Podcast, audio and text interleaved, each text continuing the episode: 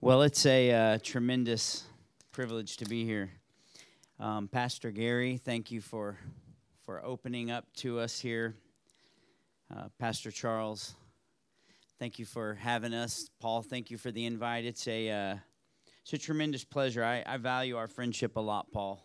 You mean a lot to me, uh, as well as my friendship with Pastor Don and, and the Wilkersons, and really Brooklyn Teen Challenge in general. I, I consider it a great privilege to be part of the place where Teen Challenge started.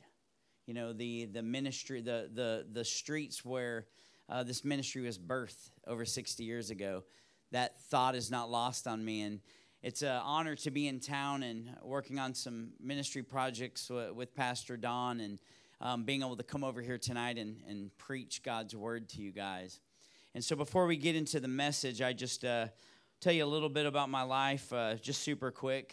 This is about God's word, but just so everyone knows, like Paul said, you know, all the other accolades you can say, um, that's great. But the most thing that I'm proud of, the thing that I cling to the most, the thing that means the most to me is that God reached down into the gutter and grabbed me out. He snatched me, like Zechariah 3 says, like a twig that was snatched from the fire just in time. Um, I didn't come into ministry because I saw a want ad uh, for pastors needed. In fact, I was a criminal, an intravenous drug user, a liar, a thief, um, and I had burned every bridge in my life. And God chose me. He grabbed me. He saved me. I cried out and He heard my cry. And that is the thing that means the most to me because everything else will pass away. But being a son or a daughter, of God, adopted into the family, that is something that the world or life or sickness or any political divide, nothing in this world can take from us. Being a child of God, and the thing that I'm second most proud of is to be a graduate of this great ministry.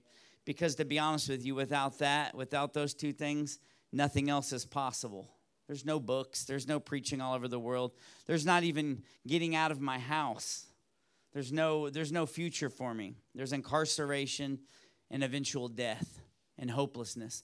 Brother, your, your testimony was powerful. Hold fast to that. Don't ever let the past hold you back, but don't forget where God brought you from. When you're, when you're living your life with your family two or three years from now, and the world starts to sort of rock you asleep with the rhythm that comes with living life and paying bills and doing mundane tasks, don't ever forget about what God did for you uh, last year, December 9th. Always keep that close to your mind. And uh, how many of you here are part of Teen Challenge or have been part of Teen Challenge in some way here tonight? So, a lot of us. Um, it's great to be here with you. I'm so thankful that we're all here and God has redeemed us from so many different situations. Um, we are in Cache, Oklahoma, which is our Teen Challenge is a little different. We're out in an 80 acre ranch out in the middle of nowhere. Um, out in the heartland of Oklahoma, there's drugs, just like there is in inner city Brooklyn. On every street corner, every rural town, there's opiates, methamphetamines. Um, and I, I, I, like to say this you know, you can look at drugs in a hopeless way, but I truly believe that God is using the drug epidemic to forward the gospel in the earth. God is using that. Not that God sent that, but God is using that. God is using what the enemy meant for evil and he's turning it for good. So if you'll turn with me in your Bibles today, um, let me say hi to my wife who's watching at home. I love you. Love you very much. Can't wait to get home to you. We're uh, we're gonna have a message tonight that is entitled "Come and Die." Come and die. That's actually the title of my, my 2021 book that will be coming out. It's a book about Christian discipleship. Yes, there is life in Christ. Yes, there is a new life, a resurrected life in Christ. But before there is a life in Christ, there has to be a death. There has to be an old life. Listen, it says, if anyone be in Christ, he is a new creation. The old is gone. Behold, all things have become new. We have got to die to some things in our life. First and foremost, ourselves. This is going to be a pretty simple message. We're going to talk about two things what it means to be a disciple of Jesus, truly, according to the Bible, and how to be useful to God in this life. Lord, I just thank you so much, God, for the tremendous opportunity of bringing your word to your people. Lord, I, I don't take it for granted, God. I, I'm so honored to be able to speak the words of God that are written in Scripture, Lord. Lord, I pray that in these moments, Lord, that it wouldn't be about me. Lord, that I, my personality would, would fade. Uh, my thoughts, Lord, would, would die. Lord, that your word, by the power of your spirit, will be preached with authority. God, it's the, it's the work that you do through your word that matters, Lord, not the, the cleverness of my words or the, the lack thereof of articulation or my ableness to speak. God, it is the power of your word and the power of your spirit, Lord. Lord, we just come to you right now, Lord. Let us be conformed to the image of your Son in these moments. In Jesus' name, amen. I'm going to be coming out of two different texts of Scripture. The first being Matthew chapter 16, 21, and the second will be Hebrews 13, 7. I'm going to read Matthew 16, 21 first. So, Matthew chapter 16, starting in verse 21, says, From that time on, Jesus began to explain to his disciples that he must go into Jerusalem and suffer many things at the hands of the elders and the chief priests and teachers of the law, and that he must be killed and on the third day raised to life. Peter took him aside and began to rebuke him. Never, Lord, he said, this shall never happen to you. And then Jesus turned to Peter and said, Get behind me, Satan. You are a stumbling block to me you do not have in mind the concerns of God, but merely human concerns. Then Jesus said to his disciples, Whoever wants to be my disciple must deny themselves, take up their cross, and follow me. Whoever wants to save their life will lose it, but whoever loses their life for me will find it. What good will it be for someone to gain the whole world? yet forfeit their soul? Or what can anyone give in exchange for their soul? Hebrews 13, 7. Remember your leaders who spoke the word of God to you. Consider the outcome of their way of life and imitate their faith. Jesus Christ is the same yesterday, today, and forever. Do not be carried away by all kinds of strange teachings it is for the good of our heart to be strengthened by grace, not by eating ceremonial foods, which is no benefit to those who do so. We have an altar from which those who minister at the tab- tabernacle have no right to eat. The high priest carries the blood of the animals to the most holy place as a sin offering, but the bodies are burned outside the camp. So Jesus also suffered outside the gate to make the people holy through his own blood. Let us then go to him outside the camp, bearing disgrace he bore. For here we do not have an enduring city, but we are looking for a city that is to come. I pray a lot. I'm going to pray again. God, I pray in these moments that our minds will be open to your word, that you will, that our, our we will shut out the idea of where we're going after this or what we're going to put in our bellies. Lord, the, the fact that it may or may not be raining or some show is on TV or some task, mundane task that we have to do when we leave this place. Lord, I pray that we will seek you in this moment, God, that we will, we will seek your word to be changed by the power of your spirit. Lord, I pray that you would have your way in this place. Lord, that you would have your way in our hearts. God, that there would be maybe a handful of people here today, Lord, that would be lit aflame for the glory of God. Lord, that there would be people in this place, maybe, Lord, just maybe, who would lay down their agenda, their hopes, their dreams, and pick up a mantle to follow you wherever that road leads. And God, that it would be for your glory and for the forwarding of your kingdom. Lord, that it would be for the forwarding of your kingdom in this dark and dying and lost world. Lord, you raise up foolish, weak, broken things for your glory. God, you don't take smart things or put together things, but you take broken things and raise them up to shame the strong, to expose the weakness of the world, and to show your superiority in all things. Lord, use your humble vessel now to deliver your word in Jesus' name, amen. It's a lot of scripture, isn't it? This is a message burned deep inside my heart. This is the message of my life. We're talking about the gospel. There's a misconception about the gospel of Jesus Christ, and it's this the gospel is a prayer we say at some point. You know, we ask Jesus into our heart. Maybe we pray to a God that we don't know uh, or don't care to know uh, so that we can be saved. The idea of just repeat after me and you will be saved. Now, listen, I'm not saying that people haven't been saved by reciting that prayer. But the point is, is the, the idea of saying a prayer is not the same thing as the idea of seeing the intrinsic value of the Savior and realizing that it's a time to lay an old life down, to make a 180 in your life and go a different direction. And this isn't just for new believers. See, the gospel is the standard by which the Christian life should be compared to daily. The perfection of Jesus, the sinless life he lived, the fact that a God who owed us nothing, literally nothing but condemnation, instead gave us grace and mercy and love. So often today we hear about the love of God, the salvation of God, but we don't ever hear really much about our, our need for it. I'm not saying that all of all of you are in the right place in your heart and mind, but sometimes it's easier when you've ran to the end of your line and you realize that your life is crumbling to grab hold of Jesus. The Bible says it's harder for people who think they got it all together. It's harder for people who are rich and people who think that they are smart and people who are caught up in self deceivement that comes from the things of this world.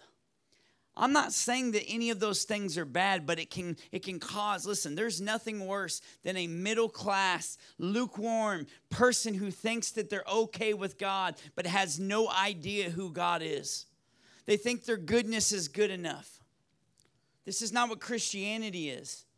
Christianity, listen, there's not a different gospel to the addict than there is to the, the, the business person on Wall Street.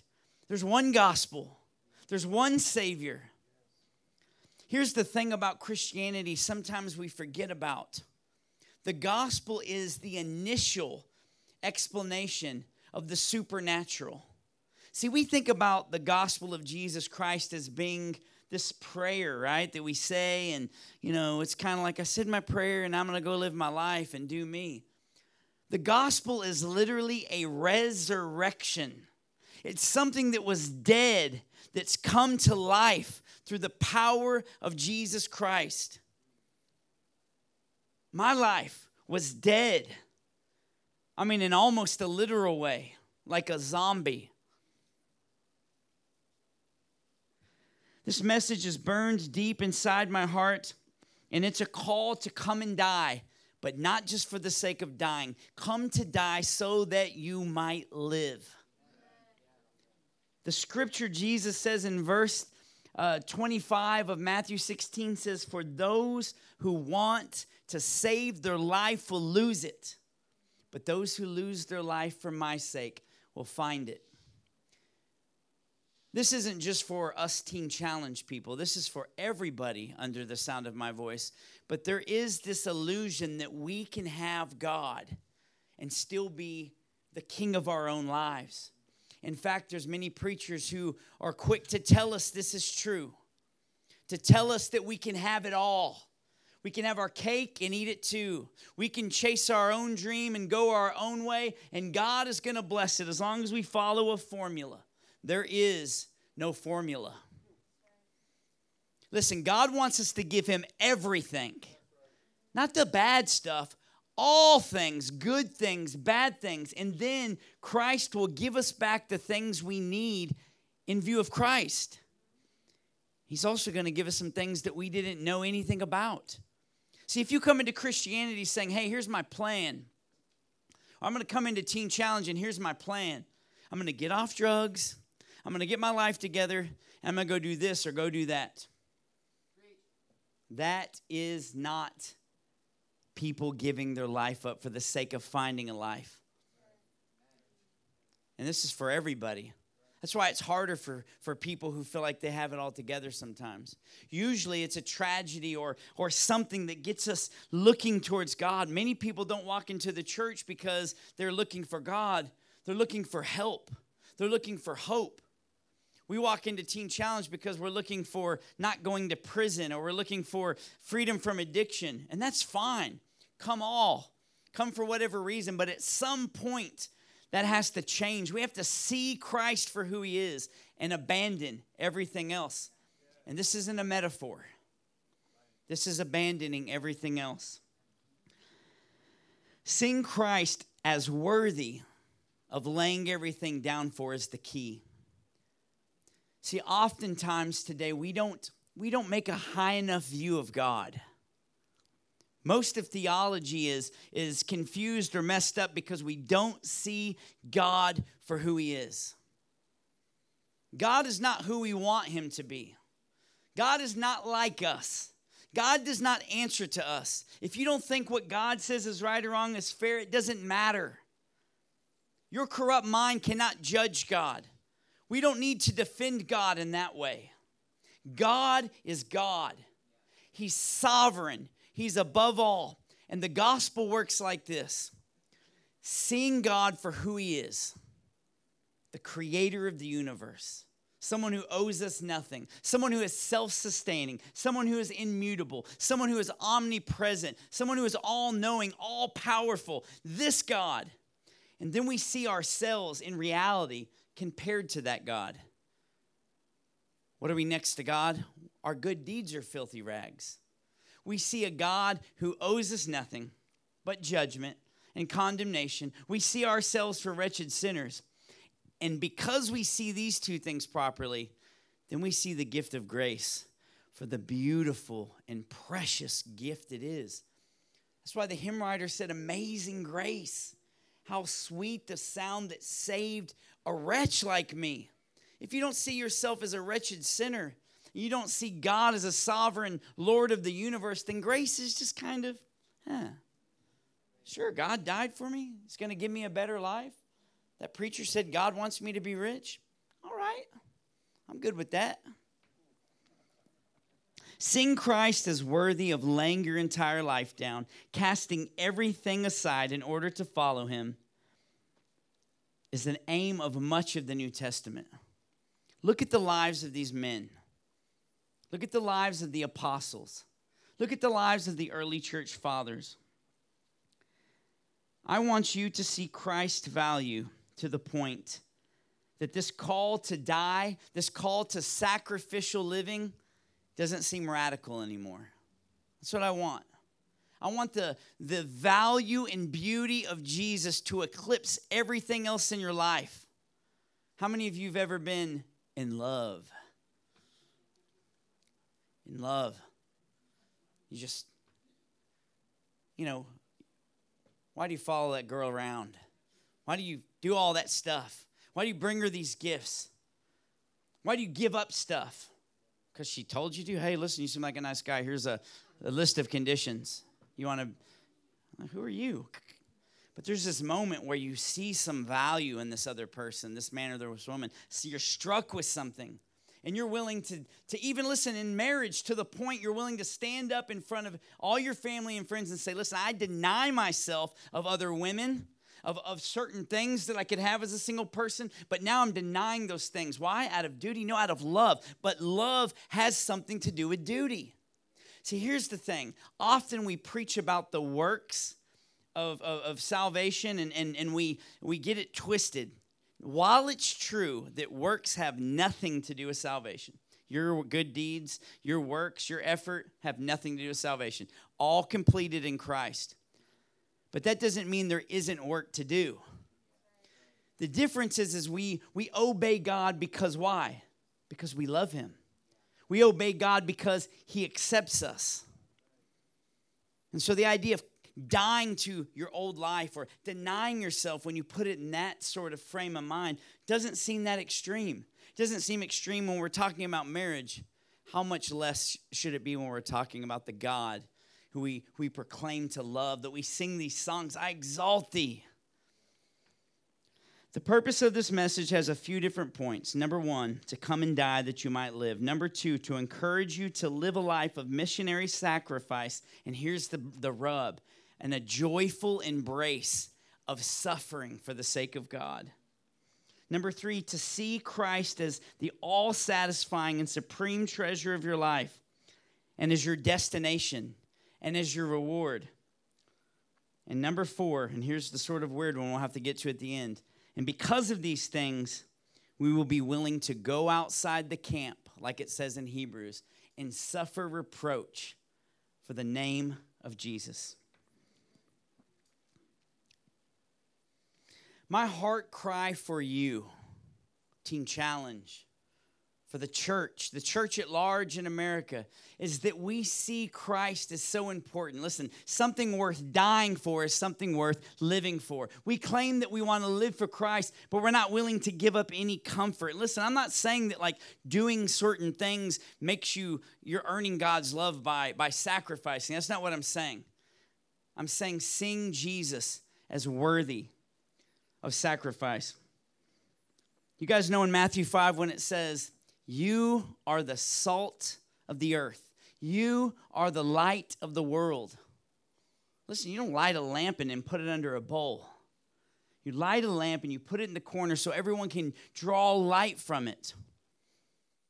Where does that light come from? Well, the first verses in the beginning of Matthew 5 tell us. That light is born in the process of becoming a, a follower of Jesus and then living life like Jesus. It goes something like this Blessed are those who are poor in spirit. What does that mean? It means people who realize that they're spiritually bankrupt, that their righteousness could never, ever make them right with God. People who mourn over their sin. And because of that, they live in repentance towards God. People who are meek and put their trust in the Lord. What will those people do? It's those kind of people will hunger and thirst for righteousness, and the Bible says they'll be filled. You guys know this, Matthew 5, the Beatitudes? Why does it say that those who hunger and thirst for righteousness will be filled? Why doesn't it say those who hunger and thirst for God? Because in our minds, there's many versions of God. We all kind of, to some extent, I'm not going against Revel, or, uh, Romans 1, I'm not saying we're all seeking after God and we can't find Him, but to some extent, we know that we need God. We know we do. But the author, Jesus, who's writing, or the, the author Matthew is quoting Jesus here. Jesus didn't say those who, who hunger and thirst for God. He says those who hunger and thirst to be right with God. Those people will be filled. And guess what? Those people will be filled and they'll be pure in heart They'll be meek and patient. But also, those people will be persecuted because of righteousness for two reasons. One, because of the things you say, and because of the life you live. Salt and light is different. Light is obviously different than darkness. There's no doubt about light being different than dark. You can have the darkest room, all the lights could be out here. You could light one match, and all eyes would be drawn to that. Listen, he, he makes it clear that salt and light is produced in persecution. I'm a firm believer that if you are never persecuted to some extent, you're not doing Christianity right. See, it's easy to say, hey, man, God loves you and God blesses you. Well, great. The God of my mind loves me and blesses me. But how about saying that Jesus loves you and Jesus is the only way to God? You say that in the wrong circles today, and people are liable to get offended. But the question is is it the truth? And what will the truth do? It'll set you free. Okay, moving forward. I'm, I'm, I'm, i got stuck in the beginning there, so I'm going to have to move quickly through the rest of this. Number one, looking back at Matthew chapter 16, first point, we must rebuke anything that stands in the way of the cross.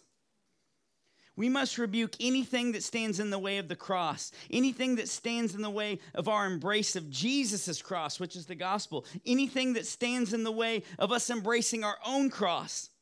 We must discard anything and everything that stands in the way of us picking up our cross and following Jesus. Have you ever really looked at that scripture before and, and been kind of like, man, Jesus was harsh to Peter there?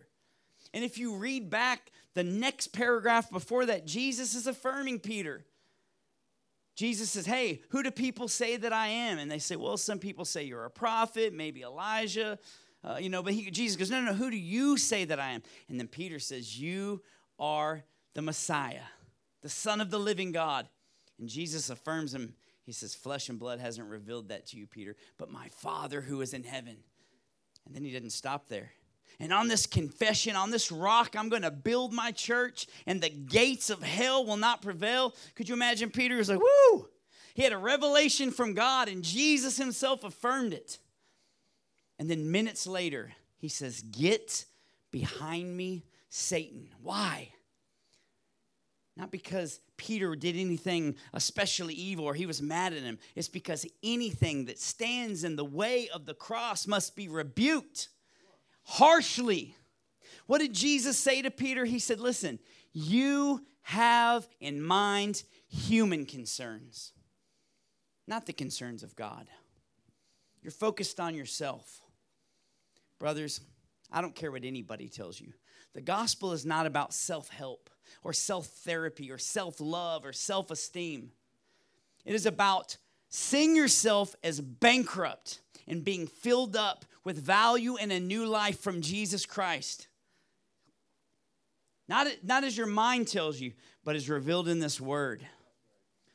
Anything that stands in the way of the gospel must be rebuked anything that stand listen culturally anything that stands in the way that jesus is the only way to god that no man comes to the father except through me that jesus alone made propitiation and, and died for our sins this is what anything that stands in the way of that must be rebuked. We know that. But anything that stands in the way of us picking up our cross must be rebuked too and this has a lot to do with us laying down our lives, good things and bad things, and trusting God to give us things back as He sees fit. Listen, some of the things He's never going to give us back. Some of that junk you think you, you need, the good Father, when you pray to Him, He's going to say, Yeah, son, you don't really need that. You don't see it yet. This is what it means to trust God.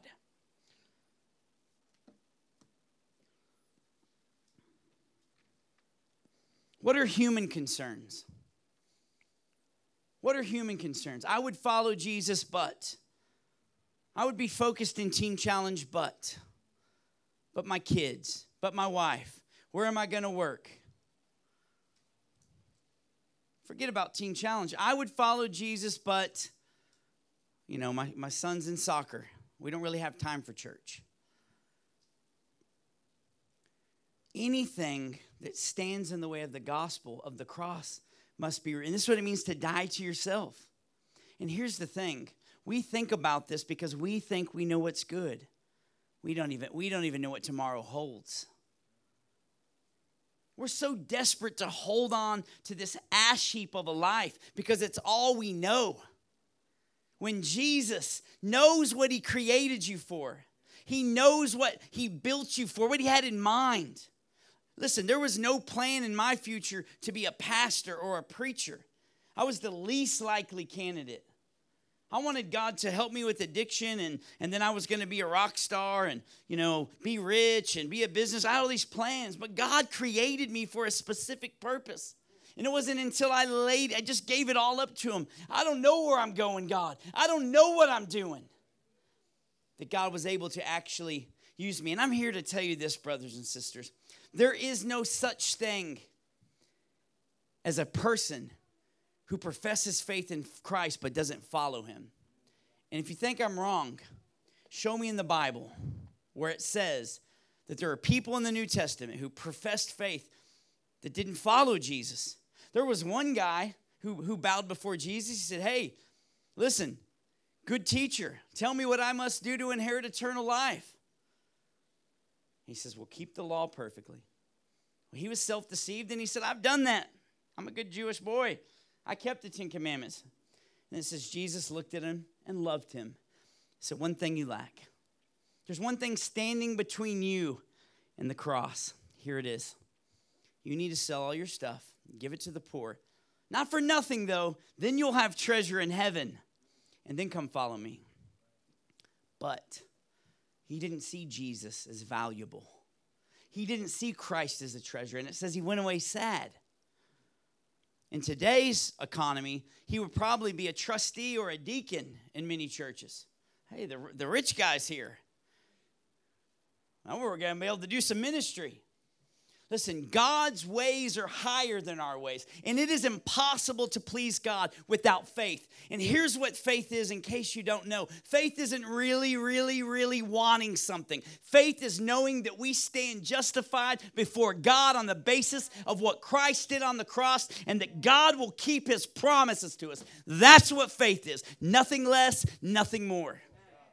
Faith isn't really, really wanting something. Faith is taking God at His word. I didn't mean to discard your, your work here, Charles. Um, I'll put it here for now. Please hear that. If there's nothing else you hear in the sermon, hear this. Faith is not a substance we bottle up to get things we want. When people were healed in the Bible and he said, Your faith has made you whole, he wasn't saying, Hey, you really, really wanted it bad and you conjured up enough faith and now I'm going to heal you. They believed something about who Jesus was. They believed, they may not have had a theological understanding, or, or but they were brave enough to say, I know you can do something. I'm gonna look stupid, and I'm gonna walk out in front of everybody and say, Touch me, Jesus. And he said, Your faith made you whole. What made them whole? The fact that they believed in Jesus, not that they really, really, really wanted something. All right. Second point.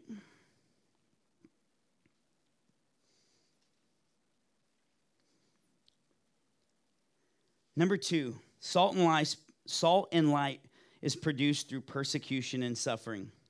In Hebrews chapter 10, verse 32, it says, Remember the earlier days after you received the light? He's talking to some early Christians that were under persecution at this time. He said, Remember the days when you received the light, when you endured a great conflict full of suffering? Sometimes you were publicly exposed to insult and persecution, and other times you stood with those who are willing to be treated so. You suffered along with those in prison and joyfully accepted the confiscation of your property. Why? Because you knew that you yourselves had a best, better and lasting possession. So don't throw away your confidence, it will be richly rewarded. My heart cry for you and for the for the American church at large is that we would once again see Christ as beautiful, supreme, and worthy of all things. That we'll be set aflame, that we're willing to go out in the streets and evangelize once again. That we will look a person square in the eye with love and truth and say, "Listen, apart from God, you will perish." It takes courage. But what it really takes is trust that God is God. Because if you really believe who God is, if you really fear the Lord, then you will not fear man. When I get up to preach, if my thought is, I wonder if they're going to like my sermon, I don't have, who cares? Here's the only question God, am I honoring your word? God, am I telling the truth? Because I believe it. I believe that all things outside of Christ will be subject to judgment, but all things in Christ will be saved. Here's the beauty Christ isn't asking us to give everything up for nothing, He's asking us to give up some junk for everything. Let me give you a little analogy, and it's not perfect. I'll be done 15 minutes on the dot. Hang with me, 15 minutes. I don't mean that like a Pentecostal preacher. I mean that really, 15 minutes. If you had a junky old Geo 1998, and in front of you have one, and it's a blessing from God. I'm not picking on your car. But you have an old Geo, and there's like duct tape on the bumper, right? And you're driving, and it barely starts, and man, it, sometimes you're not even sure you're to be able to get to work, right? And then I came to you and I said, listen, here's what I'm to do I'm to buy you a brand new car. 2020, no miles on the speedometer, great gas mileage, five year warranty. You don't have to do anything except one thing. I need you to take your old junky car and find someone else who doesn't have a car and give it to them. And then meet me at the dealership on Monday, and you're going to drive out of there with a new car. Why wouldn't you do that? Well, there's one of two reasons. One, you don't want a new car. For some reason, you want to hold on to the, the old Geo. Got some good memories in there. Or number two, and here's the real reason it's because you don't believe me. You don't believe me. You're not willing to give up the Geo because what if I'm not a man of my word? What if I don't follow through? And listen, here's the thing I'm just a man. God is God. God has never failed. God has never left one of his disciples, left them or forsake them. We've got his word established over 4,500 years of promises fulfilled, namely Jesus Christ. God has never let us down. Why wouldn't we believe him? And here's what I'm talking about not mature Christianity, I'm talking about the initial call to discipleship. Many people who line pews of churches have been there for five or 10 years and have never really given their lives to God. God. There's people that, that right now think that they're good with God because some preacher told them if you recite a prayer you don't mean to a God you have no interest in knowing that you're covered. But I'm here to tell you that God wants us to have faith in Him. And here's the beautiful part not perfection. Look at Peter. He followed Jesus and he messed everything up. Paul killed people before he was a Christian. Understand this nothing about your past life will be held against you. There's not one sin, there's not a murder. There's not a crime. There's not an evil thought or desire. Listen, the slate is clean and all things are new. The question is do you believe that enough to let go of your old life once and for all? The good and the bad. And here's what it really comes down to. And here's why suffering's so important Christian suffering. Not because we long to suffer, not because it's fun to suffer, not because we get some sort of I, you know, excitement about talking about Christian suffering, but the New Testament is laced up with messages about suffering. And there's something that Paul and Jesus and John all like to draw from. It's the idea that you're willing to suffer for something you love. It shows that you're living for a different kingdom in a different world. Listen, the Bible doesn't say the strong survive and the hustlers rise to the top. It says the meek will inherit the earth. What did it say back in Hebrews 10 we just read a second ago? It says, You joyfully watched your stuff get plundered. You went to prison and you, you visited people who went to prison. Why? Because you weren't living for this world. You were looking to a city whose builder and maker is God Himself. And I'm not saying God don't bless us in this life because my life is so richly blessed. But my faith in God has no bearing on if I'm living in a nice house tomorrow or if I'm homeless tomorrow. I know who God is. I know where my destiny is, and it's not in this world. It's to be with Him forever. Seeing Christ as a treasure will make you abandon all the things of this world. Or as the whole hymn says, make the things of this world grow strangely dim. Here's a few scriptures about, uh, about, about Christian suffering. 2 Timothy 3:12. In fact, everyone, not some, everyone who wants to live a godly life in Christ will be persecuted. Acts 5:41. The apostles left the Sanhedrin. We're talking about Peter and John here. It says they were rejoicing because they had been counted worthy to suffer for the name. Hebrews 11, 6. And without faith, it's impossible to please God because anyone who comes to him must believe he exists and that he rewards those who earnestly seek him. Hebrews 11, 24. By faith, Moses, when he'd grown up, he refused to be known as the son of Pharaoh's daughter. Instead, he chose to be mistreated along with God's people rather than enjoying the fleeting pleasures of sin. And here's why because he regarded disgrace for the sake of Christ as greater value than all the treasures of Egypt because he was looking forward to his reward. We're running out of time here, but if you read through the book of Hebrews, it talks about the things of this world, even the things of God, being shadows and placeholders for the thing that is to come.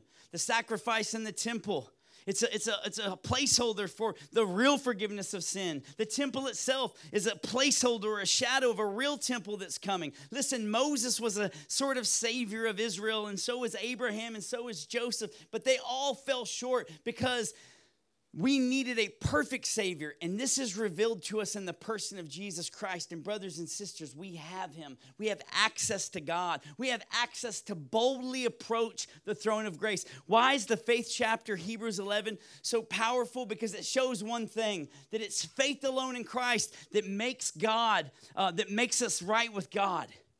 Because every one of those heroes also had failures. Moses, some failures. He didn't even get to go in the promised land. Abraham, dude was lied, save his own butt a few times. But the thing that united them was faith in a, and for them it was a, a, a Savior far off. For us, we have the Word, we have the resurrection, we have everything we need for life and godliness. We are much more without excuse than those, those guys in the Old Testament.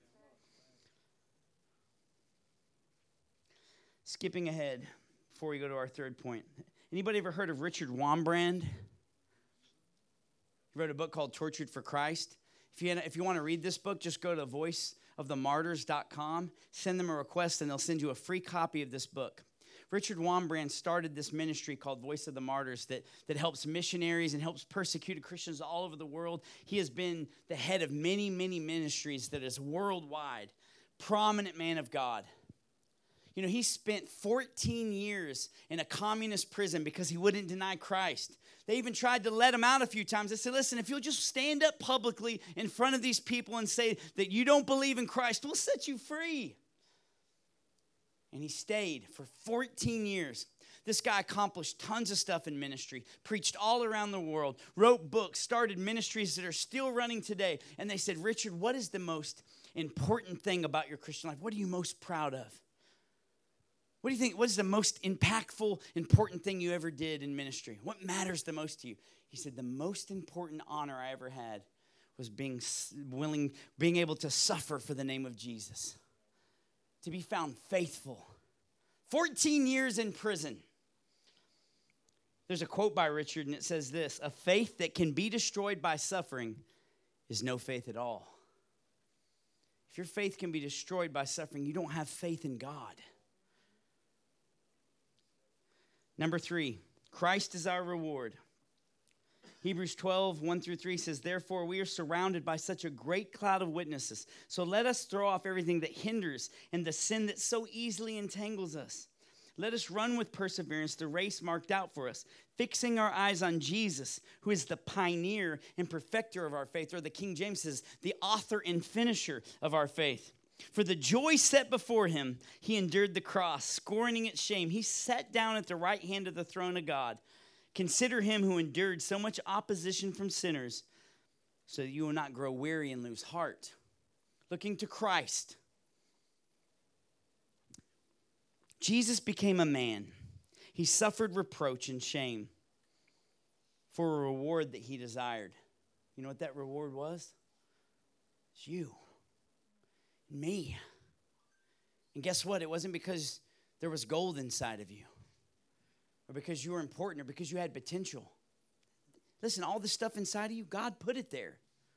He, he's not like, oh, well, this guy, let's save him. He's got some potential. He saved you because, and here's something that's so hard for some of us, some of us who didn't have dads to hear. He saved us because he loved us.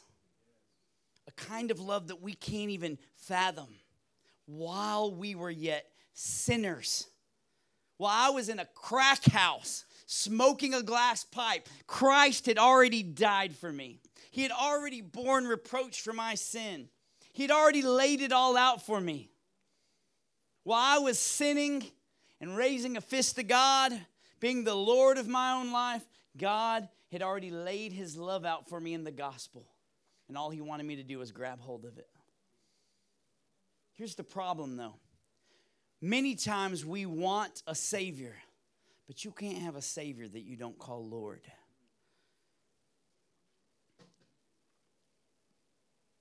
Skipping ahead to the last point. Let us go to him outside the camp. So Jesus also suffered outside the city to make a people holy through his own blood. So let us then go outside the camp, bearing the disgrace he bore. For we do not have an enduring city, but we are looking towards the city is to come. This is a lot to try to unpack, and my, my urging to you is that you would read the book of Hebrews maybe at some time and study this out. But let me just try to nutshell this for you. The temple of God that couldn't bring forgiveness of sins, but it gave remission to sins, that is where animals would go and be slaughtered, right? Every year by the high priest. The high priest wasn't even good enough. He had to make sacrifices for his own sin, right? Christ, who was solid, supreme, the God who spoke the world into existence, who owed us nothing, came to earth and he became the perfect sacrifice for us. Listen, in, in the times of Israel, bad things happen outside the city gates. That's where people were sent when they were unclean. That's where bodies were sent out to. That's where animals were animal carcasses were sent to be burned. Listen, when the when the sacrifices happened in the temple, they took the bodies outside because it was unclean. There were robbers outside. It was dangerous outside. There was safety inside the city. And this scripture is telling us that Jesus himself, and there's so much more to unpack here, but I just don't have time. Jesus suffered the reproach of being sent out where there's thieves and robbers and urine and burnt sacrifices and unclean lepers. And that is where he hung and died for you and me. And Christianity is not about us having our best life now. It's about seeing that this life is a shadow that is quickly disappearing. But outside the city, suffering for us is our Savior, our King. Listen, let me tell you something. The book of Philippians says every knee will bow before Jesus and every tongue confess that He is Lord. Listen, some will bow in honor in this life, but some will bow in shame in the next. But make no mistake, every knee will bow. And why am I saying this to you? Because if God saved you, transformed your life, listen, deals with a guy that falls down all the time, can't keep his foot out of his mouth, can't help but mess up. I got to go to the altar every morning. Thank God his mercies are new every morning. Cleanse me, help me, God. And he's faithful to do it. So, this God that I claim to love and owe my life to, that I say I live my life for? Jesus is asking, the author of Hebrews is asking, Well, are you willing to put your money where your mouth is? And here's the last part because to be used by God, you've got to suffer reproach for his name. And there's some of you here today that I believe have surrendered your life to God, but it's always going to be more than you thought. It's always going to cost more than you thought. I'm not saying you're like working out your salvation. That's not what I mean. Don't throw anything at me, Pastor. But my point is this what we have to give up is much more than we thought. There's many times where I thought, man, I'll give you the drugs, I'll give you the hopelessness, I'll give you the despair. He's like, wait a minute. I want your hopes and dreams too. I want your perceived goodness. I want your plans for life. I want everything. And the way that we give that to him is by seeing that he's worth it. He is worthy. Much of Christian preaching today focuses on us, man centered. But true Christianity is focused on the supreme beauty of Jesus Christ. Listen, if we actually lived like we believed that, then we would be salt and light in this world.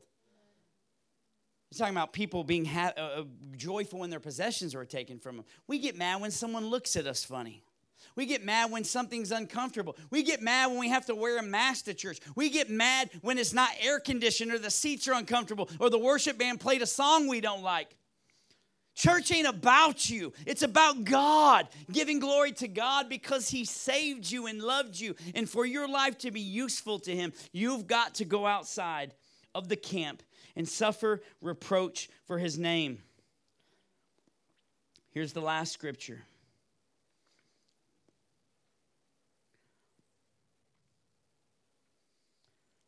Philippians 3. I won't read the whole thing, but Paul basically says listen, if there was anybody who had a reason to have confidence in their flesh, it's me. I was a Pharisee. I kept the law like better than any man could. I had zeal for God. I was born in the right tribe. I was on the fast track to success. But when I met Jesus, here's how my perspective changed. Verse 7. Would you mind playing something on the keyboard for a second? Paul says this all my accolades, but whatever was gains to me before, I now consider loss for the sake of Christ. He says, What is more? I consider everything a loss because of the surpassing worth of knowing Christ Jesus my Lord, for whose sake I've lost all things. I consider it garbage. The best thing in our life compared to Christ is garbage. Christ is, don't misunderstand me, Christ is more valuable than your children. Christ is more valuable than your life. Christ is more valuable than your wife. And here's the truth because without him, you can't sustain any of those things anyway. You can't be any good to anyone without Christ. He wants you to give everything up and trust that He'll give it back to you with the ability to steward it. Some of the stuff He's not giving back to you because it really is garbage. Some of the stuff, and listen, we think we know right from wrong. We don't. We've got to renew our minds by this word.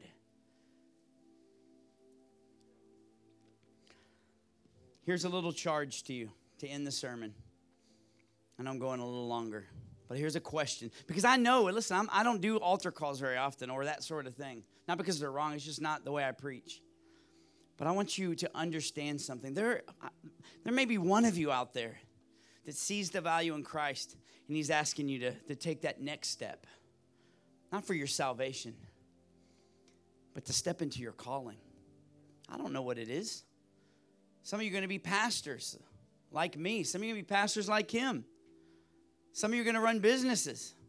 But listen, doing these things for the glory of God and laying everything down, all your I'm not telling you, okay, that's what I'm going to do. I'm saying to walk to God and make this brave prayer.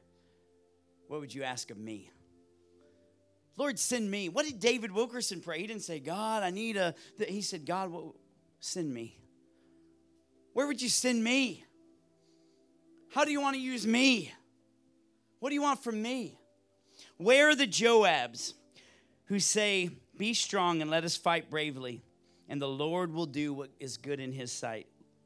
Ladies, where are the Esthers who are willing to do something hazardous and dangerous for the glory of God and for the sake of the people, saying, Although it's against the law that I go into the king, I will. And if I die, I die. Where are the Stephens who joyfully laid their lives down to start a revolution. Stephen didn't die for nothing, he died for the glory of God, preaching the glory of God. And because he died, the disciples were scattered to the ends of the earth for the sake of the Great Commission. Where are the Elijahs who will stand up against the prophets of Baal of this age and say, Listen, my God will answer by fire?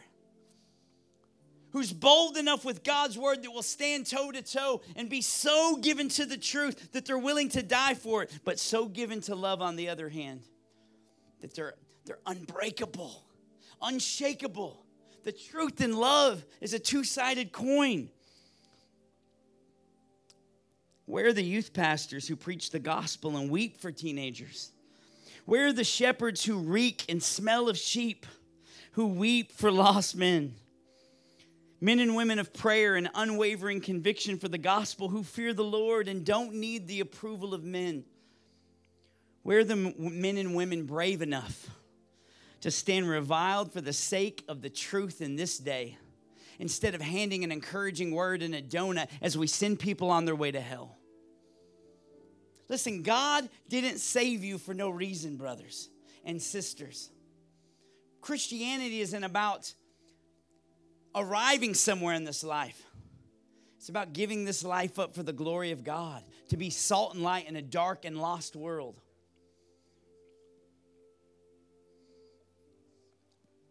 And here's my just my appeal to you. I'm not gonna I'm gonna let Paul or Pat, whoever's closing it, close it out. Here's my appeal to you. Not for my gratification. I'm not gonna tell you to come down here. Who is willing to step outside the camp? and suffer reproach for the name of Christ.